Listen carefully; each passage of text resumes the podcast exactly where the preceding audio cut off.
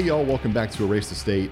Maddie K here for another week. And uh, we've been a little too serious lately, so I want to take it more serious in a different direction and uh, bring back our old pal, the one and the only, Mr. Dexter De La Paz, the Dogman Respecter himself. Paz, how are you? Oh, I am doing pretty well. Better today than I have been for the last week or so. That's good. That's I've been good. Uh, knocked around a little bit, but I am back in the saddle. All right. You got your uh, your conspiracy shoes on and ready to uh, take us down some wild rabbit trails here? I always do, brother. so Paz. You know, there's been a lot of news lately, uh, not coronavirus related, uh, about a friend, a compatriot, a fixer, a girl getter, Miss uh, Miss Ghislaine, Ghislaine, however the fuck you say her name, Maxwell, uh, the the friend and compatriot of, of one Mr. Jeffrey Epstein. She has been arrested. So, uh, what do you what do you have to say about that?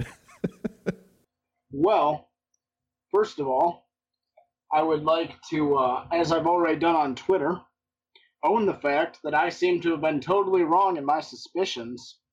I was certain that she was going to be holed up in South America somewhere, but she turned up in New Hampshire, of all places. Where apparently she had just bought a giant house. A massive farm paid for in cash in December. Uh, imagine that. So, you know, there's really no telling where she spent her time last fall either.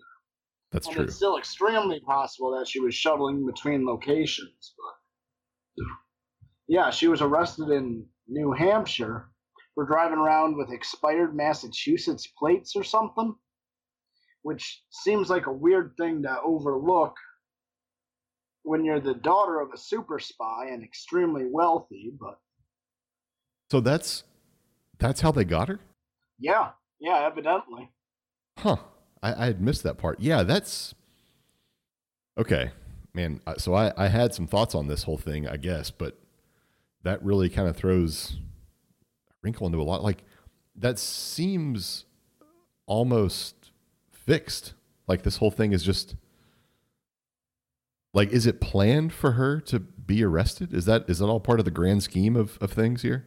Do you think? So that is a very good question, a very good rhetorical point, and I was also sort of half-ass musing, wondering to myself aloud as to whether or not it was more of a de facto turning herself in type deal. Mm, yeah. You know, it just feels way too sloppy of a way to get caught. Right. And you know, she didn't have to be in the U.S. either in the first place if she didn't want to Exactly. she and Jeff owned property all around the world, and she had plenty of connections in other places. So why on earth did she choose New Hampshire? I can't answer that. Okay. You know what's odd is I think you listen to some of the same conspiracy minds that I do, but you're probably Mhm. a little more more deep into these things, but I had heard there are some possible connections to some potentially Luciferian activities that may have happened in uh, in, in New Hampshire near the area where she was uh, living, uh, involving uh, our main man, Mister. Uh, was it? Well, I guess it wasn't Anton LaVey, or maybe it was. Uh, who who was it that was that was living up there? Do you do you recall this, or do you know what I'm talking about? I'm not entirely sure I do, but we can run down the list of the most usual suspects pretty quick, and when it Mhm. pops in your head, tell me. There's uh, LaVey. Mm-hmm. There's Lovecraft. Was it Crowley? It, maybe it was Aleister Or- Crowley that maybe he had a house up there at one time.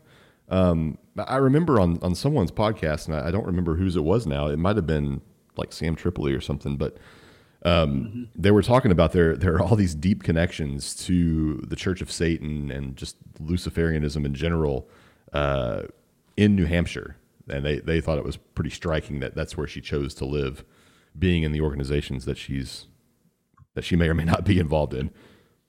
Yeah, so I think it's definitely worth noting right off the bat, too.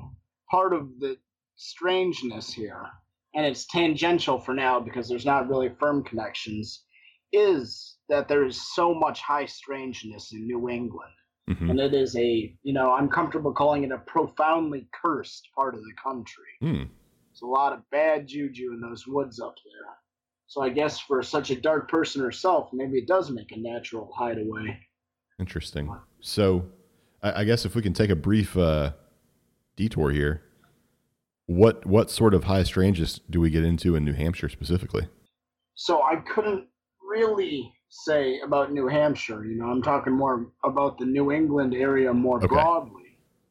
But you know, that's the part of the country where you see witch trials, Indian Mhm. massacres, Mhm. burial mounds, just all sorts of centuries worth of weirdness piling up.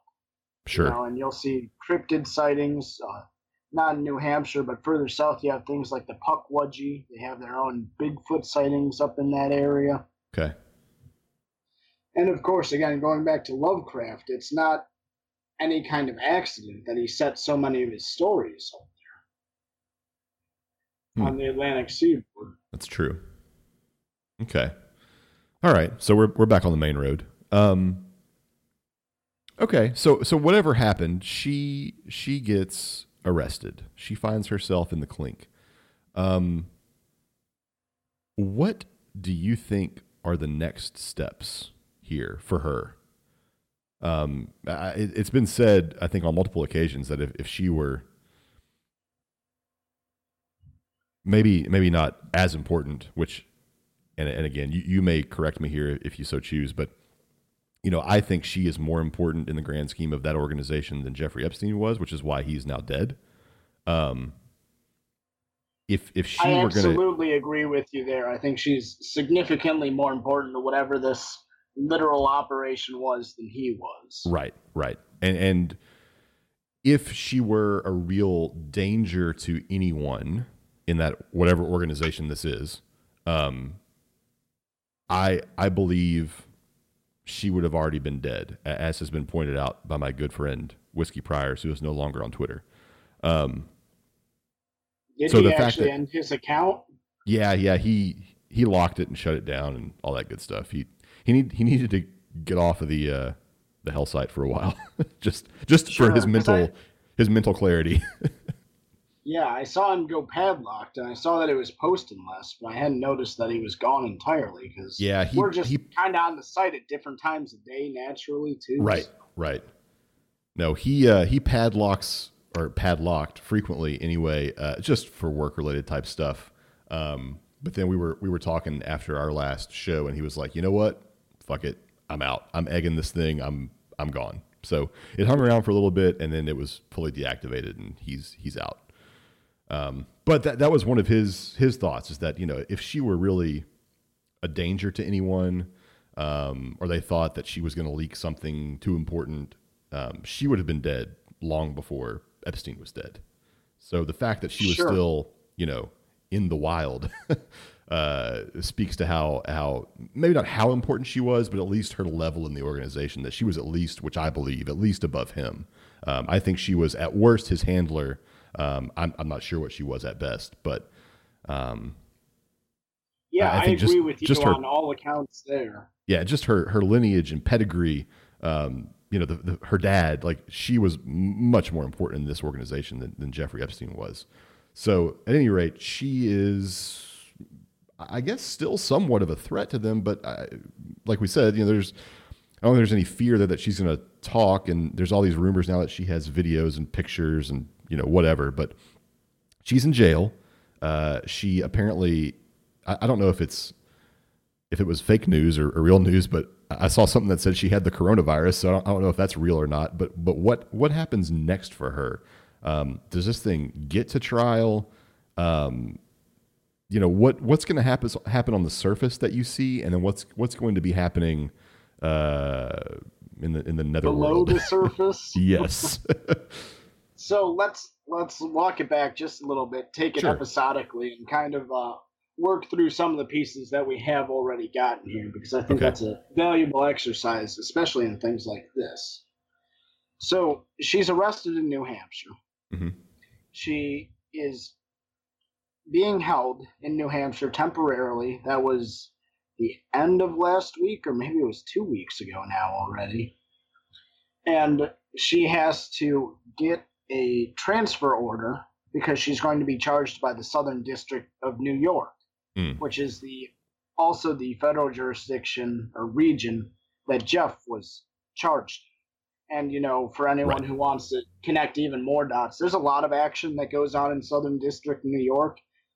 It seems like it's probably one of the two, three busiest federal jurisdictions in the uh, country for Which good makes and sense. obvious reasons, I'm sure. Sure. But that's also where people keep trying to hammer Trump the hardest.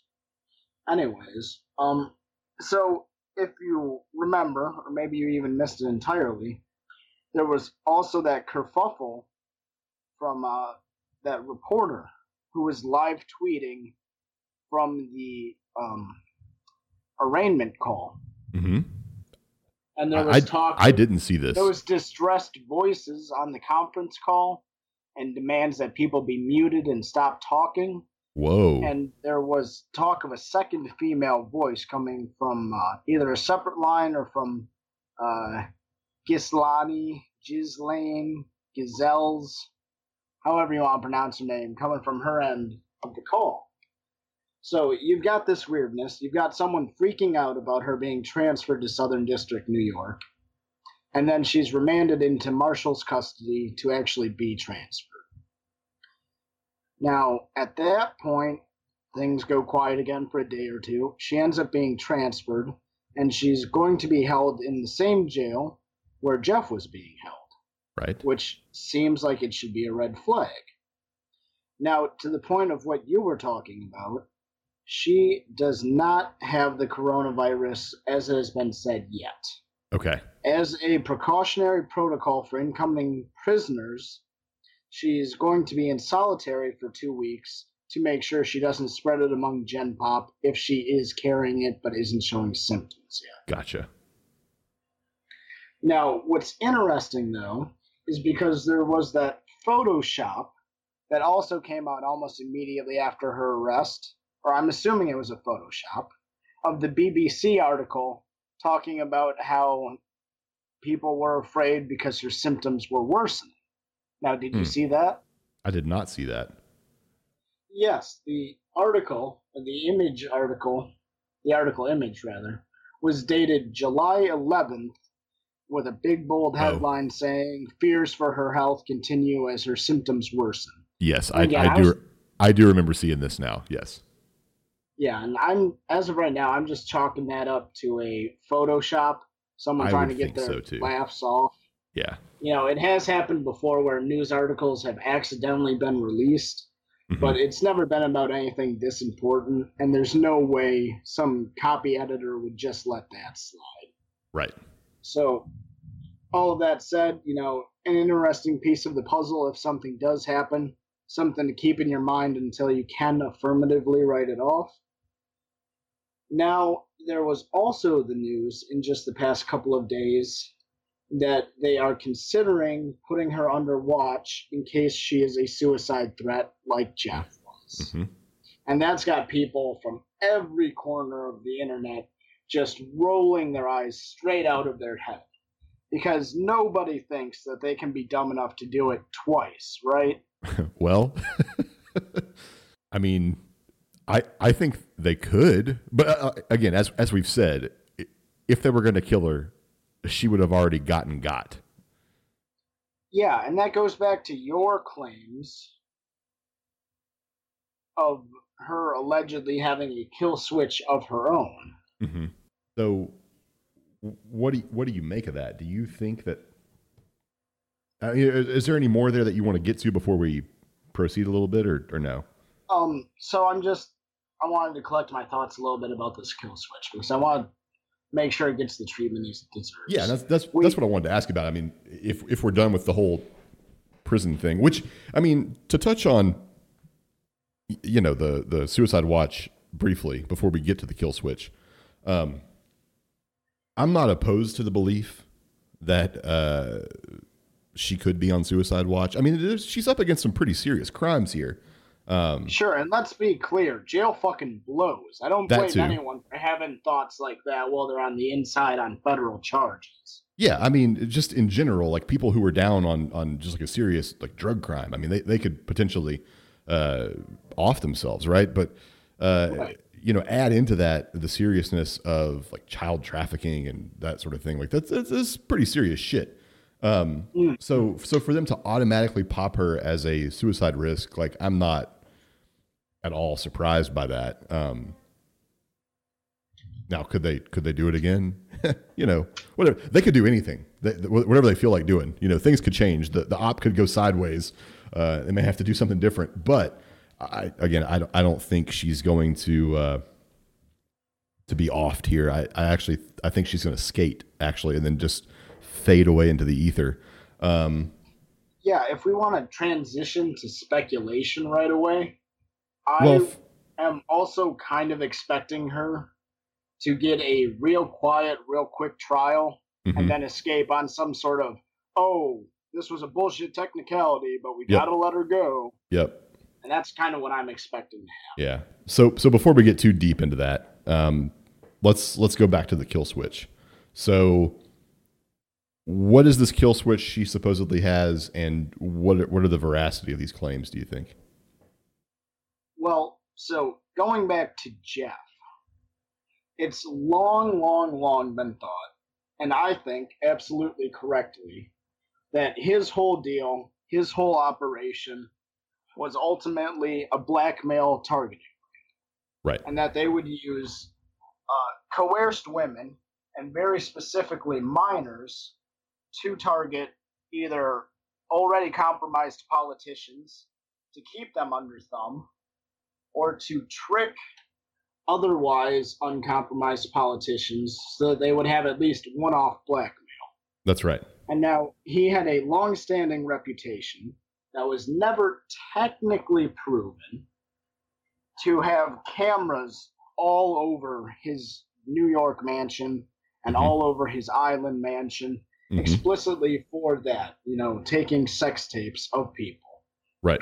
Now, again, the veracity of that can't technically be confirmed. But if you remember during his arrest, the also were able to pile into evidence massive amounts of uh, CDs and Mhm. pictures of Mhm. women. Now, we don't know if there were also politicians in on those CDs and in those pictures because we were never told one way or the other. So whether or not they found his kill switch just sitting in a safe in his house or not, we don't know. Now, the fact that he was suicided leads me specifically to believe that the kill switch was either found and disarmed or never existed in the first place. I think, in my own speculation, I would be partial to the belief that it probably didn't exist in this the way that we talk about it. Now, Hmm. I come to that conclusion because the problem would become that would require him to be the top of this food chain, to be the one behind all of this. That's right. And that just doesn't fit because you don't leave that kind of switch, you don't leave that kind of trigger with a dude who is literally just the fall guy. Right. What people aren't understanding, and what the media is intentionally choosing not to show us, is that this guy was nothing more than a circuit breaker this whole time. Mm-hmm. An extremely well compensated and extremely depraved one. But again, Mhm. nothing more than a circuit breaker and whatever this was going on. That's right. And to add to that, so I I'm not necessarily in agreement that maybe he didn't have some sort of circuit breaker. And again, it probably didn't look like anything that we would think of as a circuit breaker uh, in, in the mainstream. Uh, but I mean, he he was off plain and simple, not because he was going to talk or whatever other reason, right? Like he was just not that important. He he wasn't important for them to expend resources to keep him alive and keep him safe. So he's gone. He was just trash to them. He's out. He was baseline. He did his job. We can't save him anymore. Sorry, dude. You're out. Um, now to I- don't necessarily believe that the circuit breaker exists like for Ghislaine, Ghislaine, whatever the fuck, Ghislaine, girl, Sam Hain. Um, but Well, I, I do. I like that one. you like that? Um, so Yeah. that was just for you, Paz. So I I do believe, however, that you look if if these files existed on a burnable CD in one location, that means these files existed in a multitude of other locations, or at least could have existed in a multitude of other locations. Um, so because they found some discs at his house in New York, uh, that doesn't mean that they got everything. That doesn't mean that Jelaine had didn't have access to these or had more.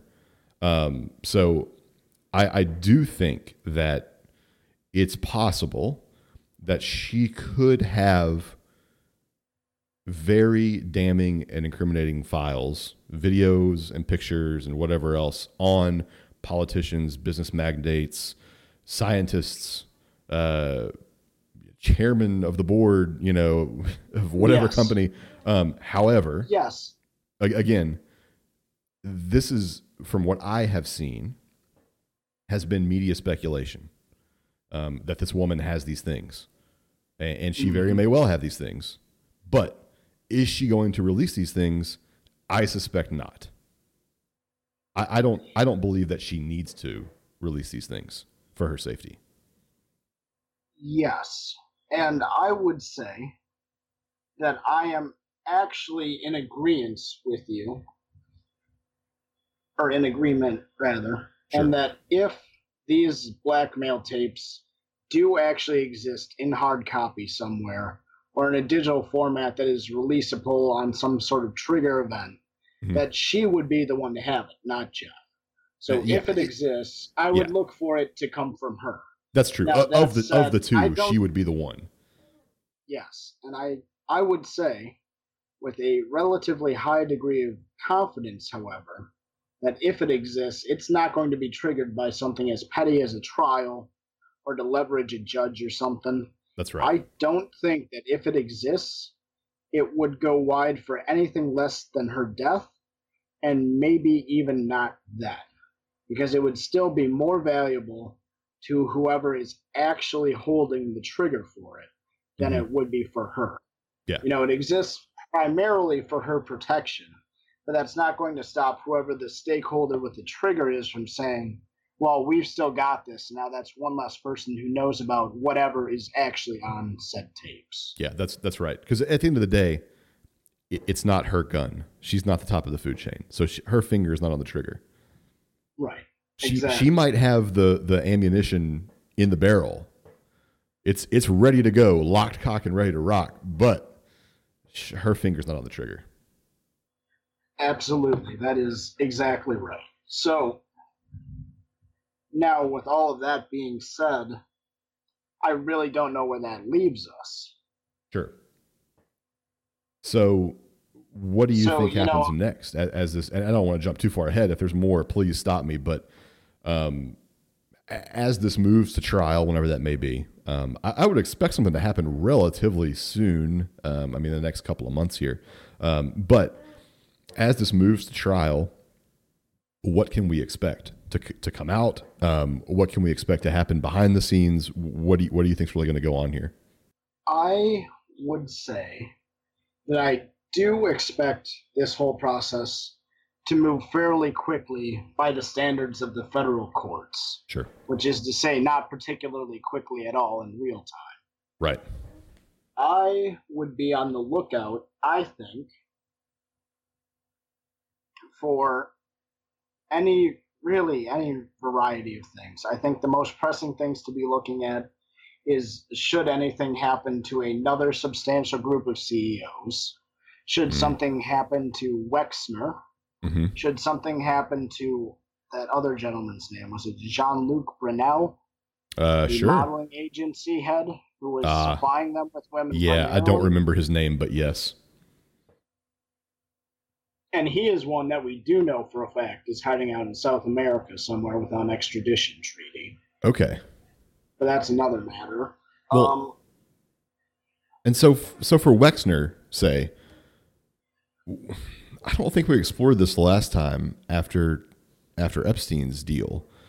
Um, what what do you think is his role in all of this? Are, are there theories about what what role he plays, or is he just some money man and intermediary? So, I have a hard time seeing him as anything more than a laundering front for some mm-hmm. of the money. Mm-hmm. Now, I'm not particularly qualified to opine on that because I don't have a terrible amount of knowledge about him. But I do know that at varying points he has had mob connections of his own.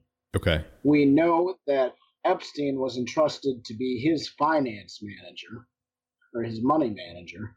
So I think that implies that he was being used as a gateway to funnel money to Epstein okay. through his holdings and through his okay. businesses.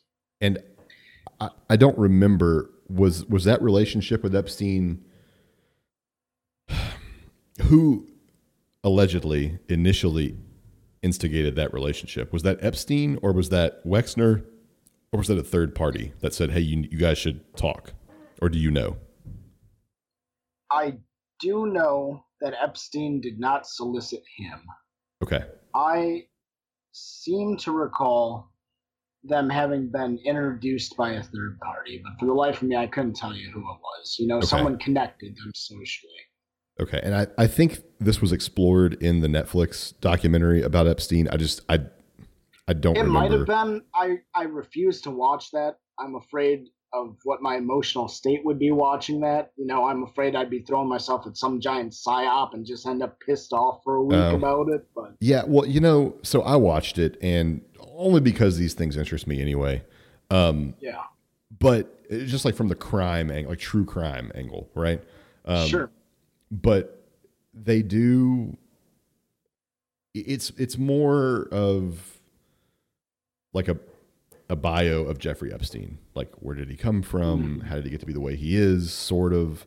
Um, sure, and just let me pile on just that one thing for a moment. Sure. Ever since his second arrest, you know, going on a year already now, mm-hmm. that has been the focal point of the entire thing. And the media has a direct, intentional complicity in making it solely about him mm-hmm. his actions, his motives, and his resources. That's correct. When in fact, that is not even the story at all. That's right. Jeffrey Epstein, the human being, is the least important part of the Epstein story.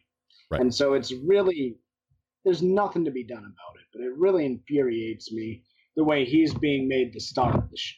Yeah. Well, and, and that may, uh, so if that, if that does infuriate you, rightly so, uh, it may be best if you don't watch it because now Ghislaine is is implicated quite a bit in the documentary, um, but the travesty of this whole thing has been that the, that he has been the one that has been demonized, rightfully so. But he he's been the one that, that is like like you say the star of the show.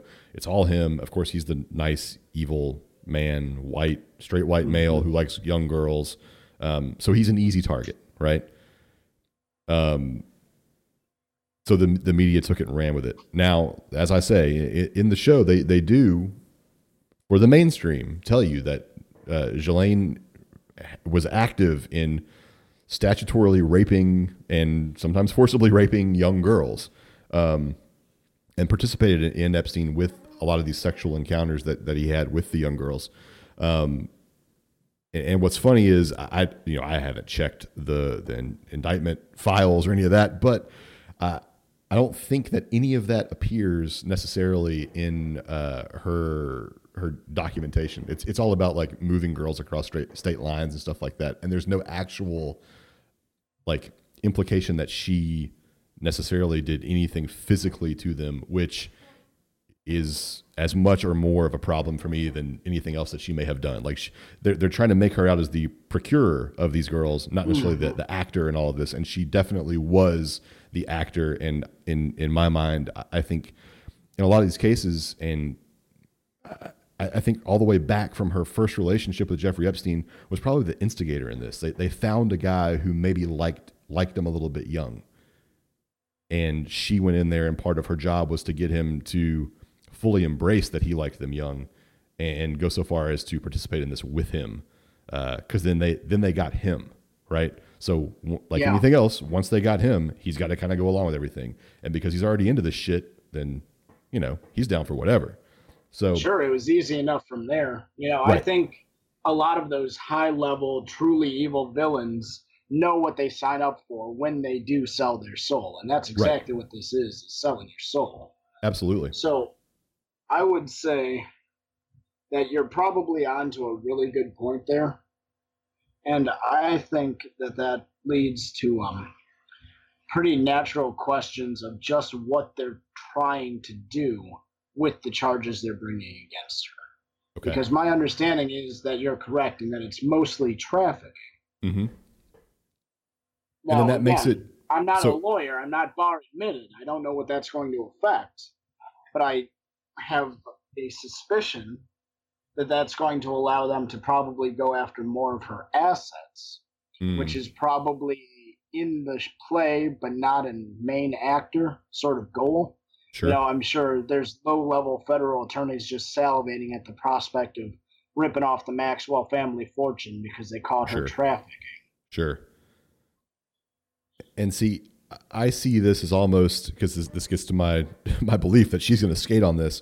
I, I, see this as a much easier way out for them, um, and, and allows them a lot more wiggle room in, in their defense uh, if it's just related to this, you know, procuring and trafficking of girls, um, becomes a lot more, you know, maybe she, you know, suggested somebody, and, and this is all completely speculation on my end, but, you know, oh, she suggested that some girl go over here and do this thing, right? Well, did she ask how old she was? Did she ask for ID? Well, she she looked 18 to me, you know, like the old guys, you know, typical response.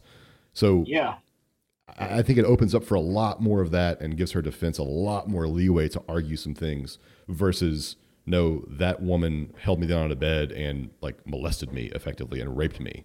You know that that's right. that's a different type of trial um, than what yeah. she's going to be faced with. But yeah, I, I, think, think that's total agreement with you there. Again, it's they're going to bring very specific charges against her for very specific reasons. Right. And without knowing fully yet who exactly all the players are, mm-hmm. and without going and looking up the uh, court papers once they're available, it's going to be hard to say exactly why. So it sure. is all speculation at this point. But that said, I am comfortable saying that I think you've hit the nail on the head, and I think that's where I was at with this all along too. Is that it's going to end up being trafficking for very clear reasons once it's all sorted itself out. Sure. Okay, so what happens if if the worst happens for her and she gets convicted? Well, let's assume she gets convicted on this. Mm-hmm. What do you think happens to her? I have to imagine she probably just rots away in prison. Okay.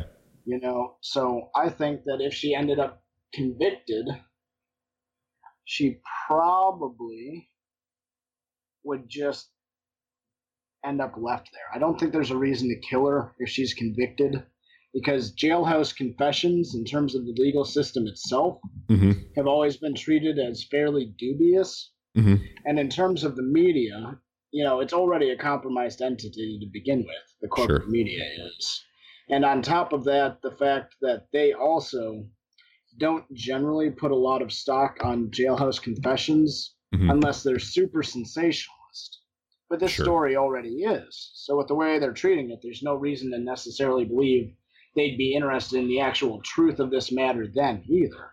Right. So, they'll just stop talking about her and it will be as if she wasn't alive you know, it's like Charles Manson. He was only ever in the news while he was in jail, when you know, except when his lawyer said something controversial or when sure. his parole came out. And you know, that was the only time we talked about him, despite there being so much to talk about. So I think that if she ends up convicted, she probably just dies in prison in obscurity.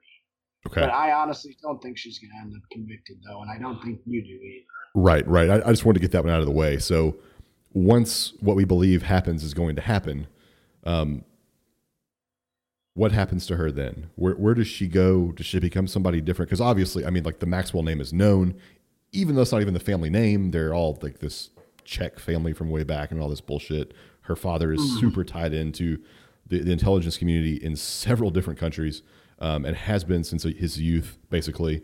Um, what what happens to her? Um, does she just fade away? Does she still stay active in in a new role? Uh, what what are your thoughts here?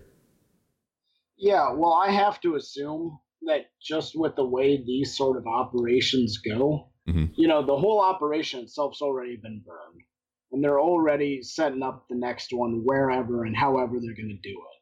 So I think the only real question now actually becomes just how far the cover up goes and how much of a mess they're willing to make to ensure that this one doesn't come back up in the future. Okay. So I think that if she gets off the charges and if her silence is available for purchase, then she gets to live out her life in the lifestyle she's accustomed to. Okay. Just under some new name somewhere. Yeah, or you know, under the terms like, hey, don't go making noise, enjoy your vacation home in the south of France or whatever. Sure, sure. You know, just don't be going to any more highbrow parties. Keep doing your thing. Just don't you dare ever get in a newspaper again. Right, right. Okay. What should we be on the lookout for? Because I, I, don't believe there's ever been a hiccup. I, I think this is this was one of many operations. I, I can't speak to what the other operations were, um, but I'm I have to imagine there were innumerable other similar parallel operations just like this one in in the country and other parts of the world. So, what other well, things so should we be looking for? Note, just on that note, as I've pointed out numerous times by now to any sort of variety of people, mm-hmm. it is extremely worth noting in my mind that this Epstein operation got up off the ground and he started doing his thing within five years of the final collapse of the Franklin network and the Franklin cover up. Okay. So, as I've said before, yeah, they've already got something else in the works. Maybe it's not fully operable yet, but it will be before too much longer at this point.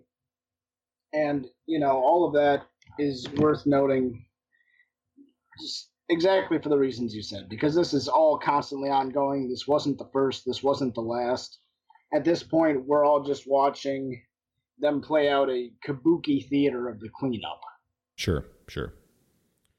So, so as far as as far as things to look out for, though, which was your actual question, mm-hmm. you know that either photoshopped or whatever BBC article. If there's something to it, we'll know within the next two days. You know, as of the time we're recording, mm-hmm. we'll know whether or not that was an actual accidental leak or if it was just a Photoshop, like you and I are suspecting. You know, we need to look out for reports of her health.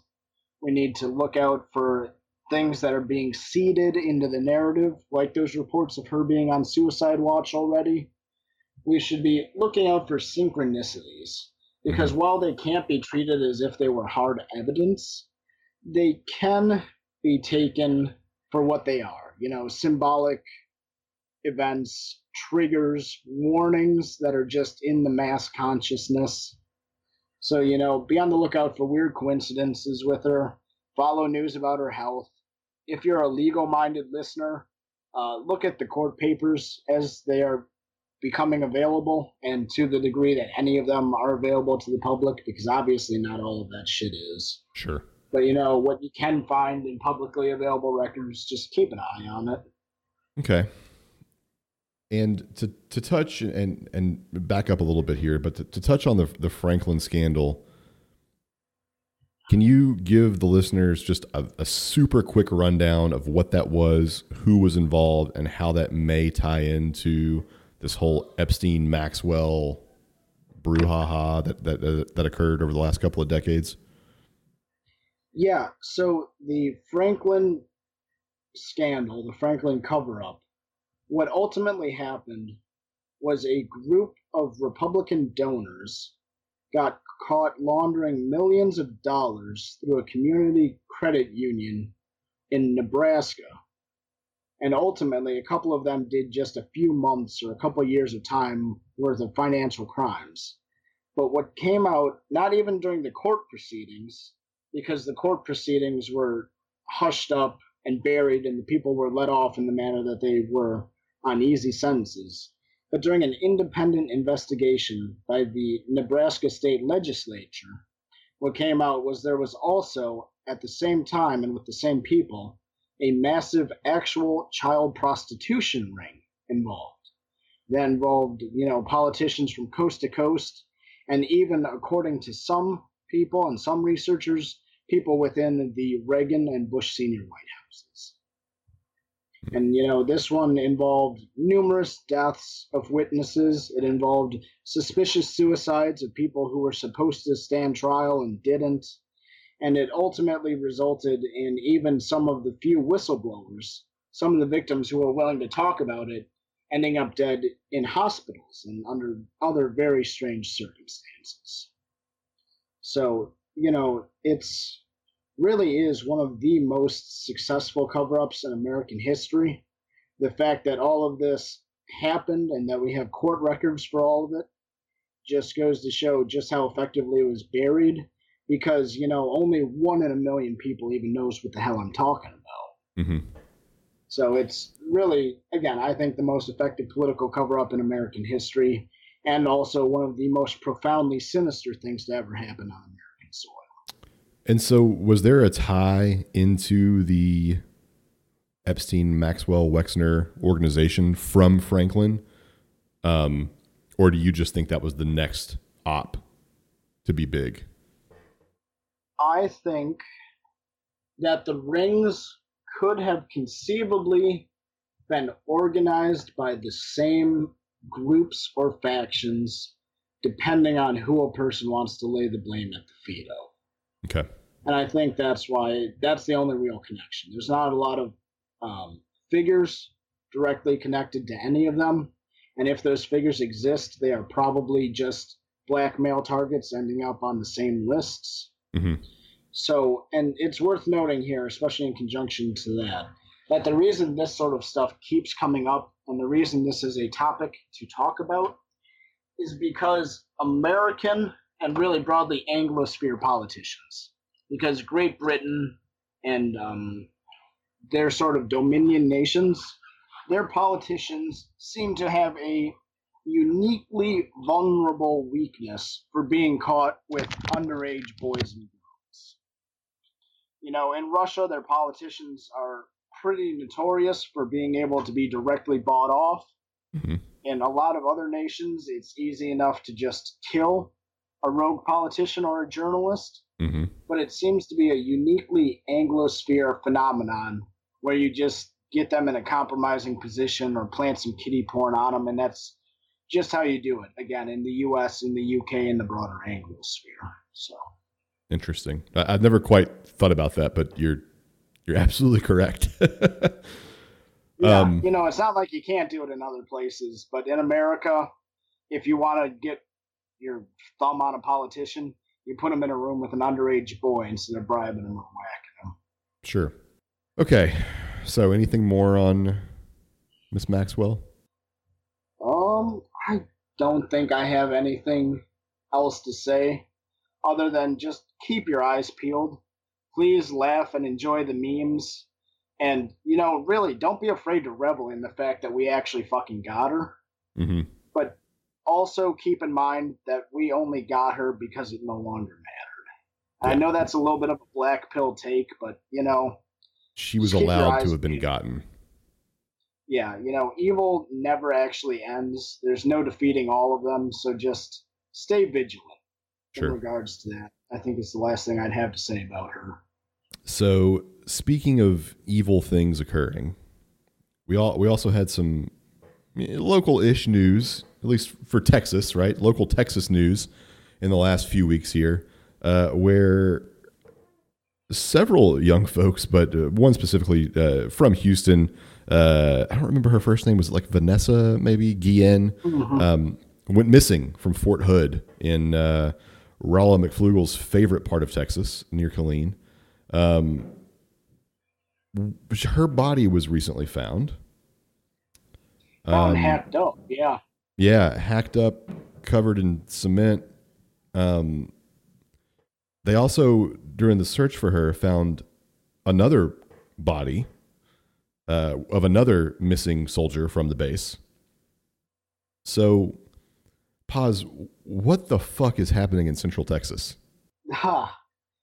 I wish I could say that I knew, and I wish I had some informed speculation for you.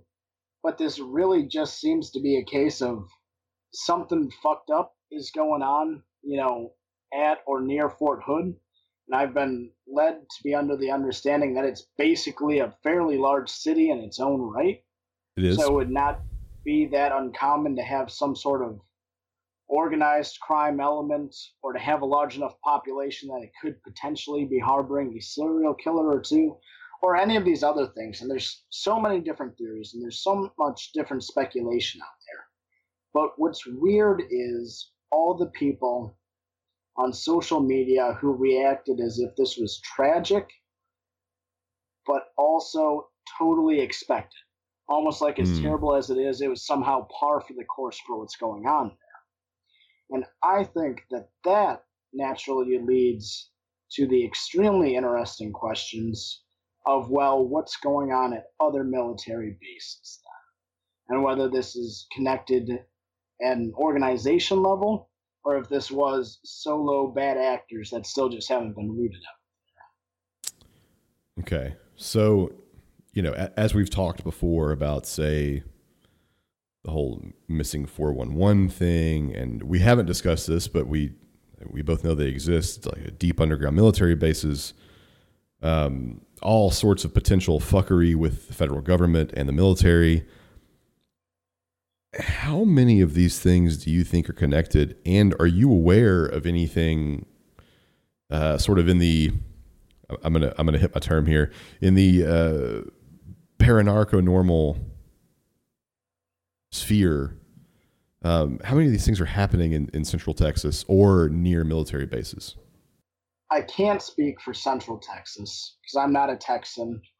You know, I don't live under the stars and the big bright sky there. You almost had it right. It's okay. um, yeah, whatever that's saying. hey, the stars at night are big and wait. I fucked it up. Stars Yeah, you did night too. How does that song go? are big and bright, deep in the heart of Texas. Okay, there we go. Something Reminds that, me yeah. of the one I love, deep in the heart of Texas. Okay, continue. but I can speak to military bases. And I can tell you that cryptid sightings in the areas of military bases, and I'm going to cite Linda Godfrey for the research here, Mhm. tend to be abnormally high. And I think that can be extrapolated out to all federal properties because you see the same phenomena in national parks naturally, like you said Sure. with David Paulides. That's research citation for that. So I think that whether it has to do with the mass of people you just find accumulated in those areas, or if it speaks to something even deeper, it's really hard to say. But there's always weird shit going on at U.S. military bases because they seem to just draw that stuff like a magnet. Hmm. Now, again, what specifically is going on here? It's it's impossible to say. I would not be terribly surprised if it's not some sort of trafficking ring again in its own right. You know, it's not as if the U.S. military doesn't literally do that stuff. Sure. So, again, that's all idle speculation, but who knows? Something weird's going on. Hmm. Something weird's going on. Well, you know, in, in relation to, and I, I should probably know, but Texas is a massive fucking state. And honestly, I, I don't know of any weird tales that would be happening in, in that neck of the woods other than, say, the chupacabra or something like that. Um, Yeah, so what part of Texas is the goat man native to? um, I don't know. We're- Just give me a second here while I Google briefly. I'll have to edit some of this out. Um, Texas. Yeah, because I know the Texas goat man is a relatively infamous one down there. Well, there's the Lake Worth monster.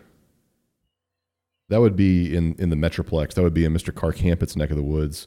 So this is from Wikipedia. In Texan folklore, The Lake Worth monster is a scaly, part man, part goat creature said to have been seen in Lake Worth just outside Fort Worth. Um, so that's, that's North Texas, um, a bit of a bit of a drive from from the Temple Killeen, Fort Hood area. Um, like I said, other than say, you know, the chupacabra, which is just all across the American Southwest, I don't know of any sort of odd cryptid paranormal type sightings out that way. Um, there is also, I'll have to edit this part out too, just for silence. If you bear mm-hmm. with me here. Uh, so there, there is another cryptid in in I think it's relatively specific to Texas um, called La Lechuza, which I believe means owl in Spanish. Um, anyway, doesn't matter. Uh, so the the sort of the old folklore around that is that you know if like you're a kid, and this is one of those like kids don't go out in the woods, don't stay out late type type stories, right? Um, yeah. So like the old abuelas and abuelos would would tell their kids like, oh, you know, you got to come home because if you're out late on the street and you hear La Lechuza whistle at you, you know, and you like you whistle back. coming. Yeah, and you whistle back. It's like this big owl that's going to come, like a Birdman type, like uh, like Mothman type deal. It's going to come get you, right? So it'll get you, uh, carry you away. So it's sort of like the um, like the Thunderbird, but at night type deal. See, now that's actually especially interesting. If I can riff for just a moment here, sure. In that gray aliens in traditional ET folklore uh-huh. also have pretty significant connections to owls to the point that some people have speculated that they can either shapeshift into owls or that they choose to implant themselves as owls in our memories when they, you know, mess with people's head after abductions. Now that, so my friend, just a little off the top of the head, but there's an interesting connection to your Mothman yeah. owl thing. That's very interesting. And and never mind the fact that owls uh, just as a symbol are deeply rooted in this whole Luciferian shit that we continually talk about. Yeah, this sort of occult memeplex that underpins our society, or at That's least right. our conception. That's right. Hmm. Interesting. Okay. Well, you know, pause. actually, on that exact note, there yeah. too. I know I harp on this a whole lot, but a lot of weird army based stuff in the past has had connections to Luciferian Satan worship too. So I almost mm. wonder if whatever's going on at Fort Hood, and this is very reckless speculation, couldn't almost be cultic activity. Interesting. Because it would certainly seem to be a big enough place to support something like that. What sort of activity like that is associated with military bases? I, have not heard this one before. Uh, so what I would encourage you to look at is what happened with the shutdown of the Presidio in San Francisco. Okay. It ended up being another child prostitution ring there at the height of the Satanic Panic. And that was one of the very few instances in which it was actually justified because it turned out there was a massive satanic child abuse cult operating out of their daycare center. Uh. And after the base was shut down, numerous empty or unused furloughed artillery bunkers were found with all sorts of pentagram ritual setups inside of them. Holy fuck. So that's the smoking gun one. And then there's been rumors of that same sort of stuff at other military bases around the country, though none so big as that. Whoa. Okay. So, like, were there sacrifices going on? That's the implication, but a very direct link of that kind was never proved. Just okay. that there was a child abuse ring and that there or was satanic cult activity. At least not released to the public. Yeah, yeah, and we can play that game all day. I'm, I'm very happy to play, play that, that game, game, as you know. I love that game. You know, what aren't they telling us? Right. that question is going to haunt me until I die. But Okay, interesting. So now, since you mentioned, and do you have time? It won't take much longer, but I want to make sure I'm not keeping you too long here. Yeah, I've got a little bit of time. What's up? Okay. So you mentioned that this was during the height of the satanic panic. Um, what's what's your take on that? Because I I'm fully capable of believing that the whole satanic panic as we know it that came out in the media was just this I don't want to say hoax, but it just didn't exist. That that at that one specific daycare center there was not a satanic cult thing going on there. Is, is that your Well, belief as well? So, when you say that one specific daycare center, you're talking about the McMartin preschool. That's correct. And as much as I hate to disabuse you of this, there probably was something going on there. Sure. I, I'm okay with believing they- that, that they something was out. Uh, happening, but not necessarily to the extent that it was made out to be. Well, the fact that they found children's clothing and sleeping bags in tunnels underneath the school after we were told, oh no, such a thing didn't exist, that's insane, is Oh, evidence enough that, oh, hey, maybe, maybe, you know. well, I'm I'm now going to keep you longer than I intended to because I didn't know anything about that part. So, and I only I only brought that So- up bec- because so so you mentioned the Satanic Panic and that's where it started, and then you mentioned that this was going on at the Presidio's daycare center. So, I was curious if you thought maybe this sort of thing was released and then debunked as more of a cover for what was happening in San Francisco. Yes. In a word, yes. I absolutely think that's the case. Um, if I can drop a plug and sort of source site myself for this. Please do. Last Halloween, the uh, insurpassable, wonderful, brilliant, intelligent, talented content creator, Mance Raider, Pete Boom. Quinoa, or whatever the fuck his name is. Pete Quinones. his- Quin- Quinones. There you go. I'm going to keep calling him Quinoa until he corrects me himself. um, he had me on his show to talk about just this, and he and Huh. I ran Or we ran down a whole list of confirmed false positives, pointed out just how much of it absolutely was a media created mass panic. And then towards the end, he was gracious enough to let me dabble in the theory of, hey, it probably was a cover up for all these things they knew was going on and knew they had to get out ahead of. okay. I, I remember that episode, so I apologize for forgetting all of this, but I'm glad we're talking about it again. Yes, absolutely. The way I learn, once I talk about it, now I'll know it. Because before I just listened to it. Um, this is why I did not do well when I went to college. Um, so, okay. So we're on the same page with this whole cover up thing, and, and there, this other shit was going on at the Presidio. So, so tell me about the tunnels underneath the McMartin preschool. Yeah, so based on the stories and the interviews they had with the kids who were claiming to be victims or whose parents were claiming they'd been victimized there, the kids kept telling these weird stories about how they'd go in the bathroom and get quote unquote flushed down the toilet and end up in all these weird tunnels and stuff.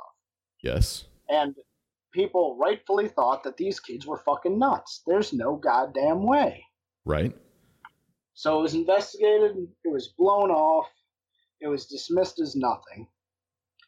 And then, last fall, the FBI finally released its files on a group called the Finders. Huh. Now, the Finders were an actual free love cult with deep ties to the CIA. Right. Now, how this information wound up in the FBI's files on the finders, I can't answer that. But there was a slightly redacted um, crime scene investigation report from McMartin in some of the files. Okay. And it talks about finding some tunnels that seemed to be unused under the school. And one piece that sticks out to me very vividly was them talking about a Disney branded sleeping bag. So there were things obviously down there that shown that they'd been in use. know. Interesting. And you know those files were only released; they're still hosted on the FBI website wow. just last fall. So people thought that these kids were cranks for thirty something odd years, and you know maybe in fact they actually were. But there's a report about it now that maybe indicates otherwise. And do I even need to point out the connection to the Disney branded sleeping bag that was found underneath the alleged child rape, torture, molestation ring? Yeah, you know, and that one should be fairly easy easily obvious because um, yeah. any listener of my content or any subscriber to conspiracy in general should know that Disney is somehow balls deep in all of this too. That's right. How Sorry, exactly? Just, we don't know uh, for a fact. As soon as you said Disney branded sleeping bag, I said, "Of course it was Disney" in my head. okay, well, as like any other other episode that you've been on, we're going to leave our listeners with a shit ton of unanswered questions and open-ended responses and uh, you know that, that's what makes this kind of shit fun in the paranarchonormal space that you Absolutely. are so so adept at navigating and explaining to us. So uh, well, thank you for saying so. I really appreciate it. Well you know you're one of my favorites in this because we kind of move in the same circles and uh, but but you're also very entertaining with it and and factual and to the point. And uh, you know a lot of other shows even that that discuss very serious topics on this they kind of play it off as like well it's kind of bullshit. But i mean there is a lot of bullshit conspiracies out there but there are also a lot of very serious things that are occurring. Um, i think all of which we talked about on this show today um, and I think you give it all the appropriate level of seriousness when it definitely deserves that. Um, so, Absolutely. so thank you, Paz. And I, yeah, I was just talking with Eric at the Anarchist Garage about this uh, yeah. yesterday, actually. And I think it's extremely worth noting that that's a very intentional mechanism in the way I choose to go about this stuff as a way to just protect my own mental headspace. Sure. You know, sure. it's important to take a real hard, long, serious look at the real serious important topics. And then once you've done all you can do for that, or once you hit a dead end in the research, then you just gotta go blow off some steam with the Bigfoot fucked my horse story. Exactly. Exactly. You know? so it's important to take care of your own headspace. You know, mental health is weaponized against the conspiracy community constantly. And I even joke about it myself all the time. But uh, seriously, take care of your head because this stuff will warp you if you don't. Agreed. Agreed. All right, Paz. Well, where can our listeners learn more about you and your work? Yeah, so the best place to find me is on Twitter. I am on there almost constantly. Find me at Dogman Respector. I'm setting up on Liberdon on the Mastodon platform in case things go sideways, as they have been doing in a, on a lot of social media sites recently. I'm also on LBRY LBRY. My channel is Dogman Respector. That is an archive of guest appearances I've done on all sorts of podcasts. You can find me on any other show that you probably listen to if you're a listener of this one. And let's see. I lurk on Discord, so just if you're in a fairly big Liberty community server, just sniff around. You might find me there too. Those are the big ones. All right. Uh, are we still doing any Dogman research? Can we still contribute to your cause there? Yes, absolutely. If you feel like lending material aid to my cause, you can find me at paypal.me forward slash dogman research, or you can find me on Cash App at Dogman Respector. Outstanding. Well, Paz. Thanks again for for coming on the show, man. We love having you here. I'm sorry, Mikey Two Names couldn't be here, but he's having a kid on Monday, so his wife's got him all all hemmed up. And uh, congratulations Priors, to him, though. That's fantastic. Yeah, yeah, it is. It's their first one. He's very excited. Um, he's definitely a family guy, so it's it's going to be a big deal for him. Um, and then Whiskey Priors wanted to be here, but he I didn't tell him when we were doing this, and I think he's on vacation with the family up in uh, like Mackinac Island or something like that right now. So. Um, oh sure. We'll yeah. circle he, back around with him again sometime. He's a lot I, of fun to talk to. And, and I like that you just you a Midwesterner just hit me with the oh, Osher when talking about another Midwestern destination. oh sure, oh sure. All right, Yeah, well, folks, Right, it's right up there with Ufka. y'all know what to do. Like, share, subscribe. Tell your mom, tell your dad, tell your dog man. We'll see y'all next week. Peace. Across the 57 Chevy with the hillbilly band. Had a little honky tonk filled with one night stands. Take a on fire with a gun so steel. And a dark house space just to seal the deal. Yeah, top 40 country better watch your back, cause this hot rod's faster than your Cadillac.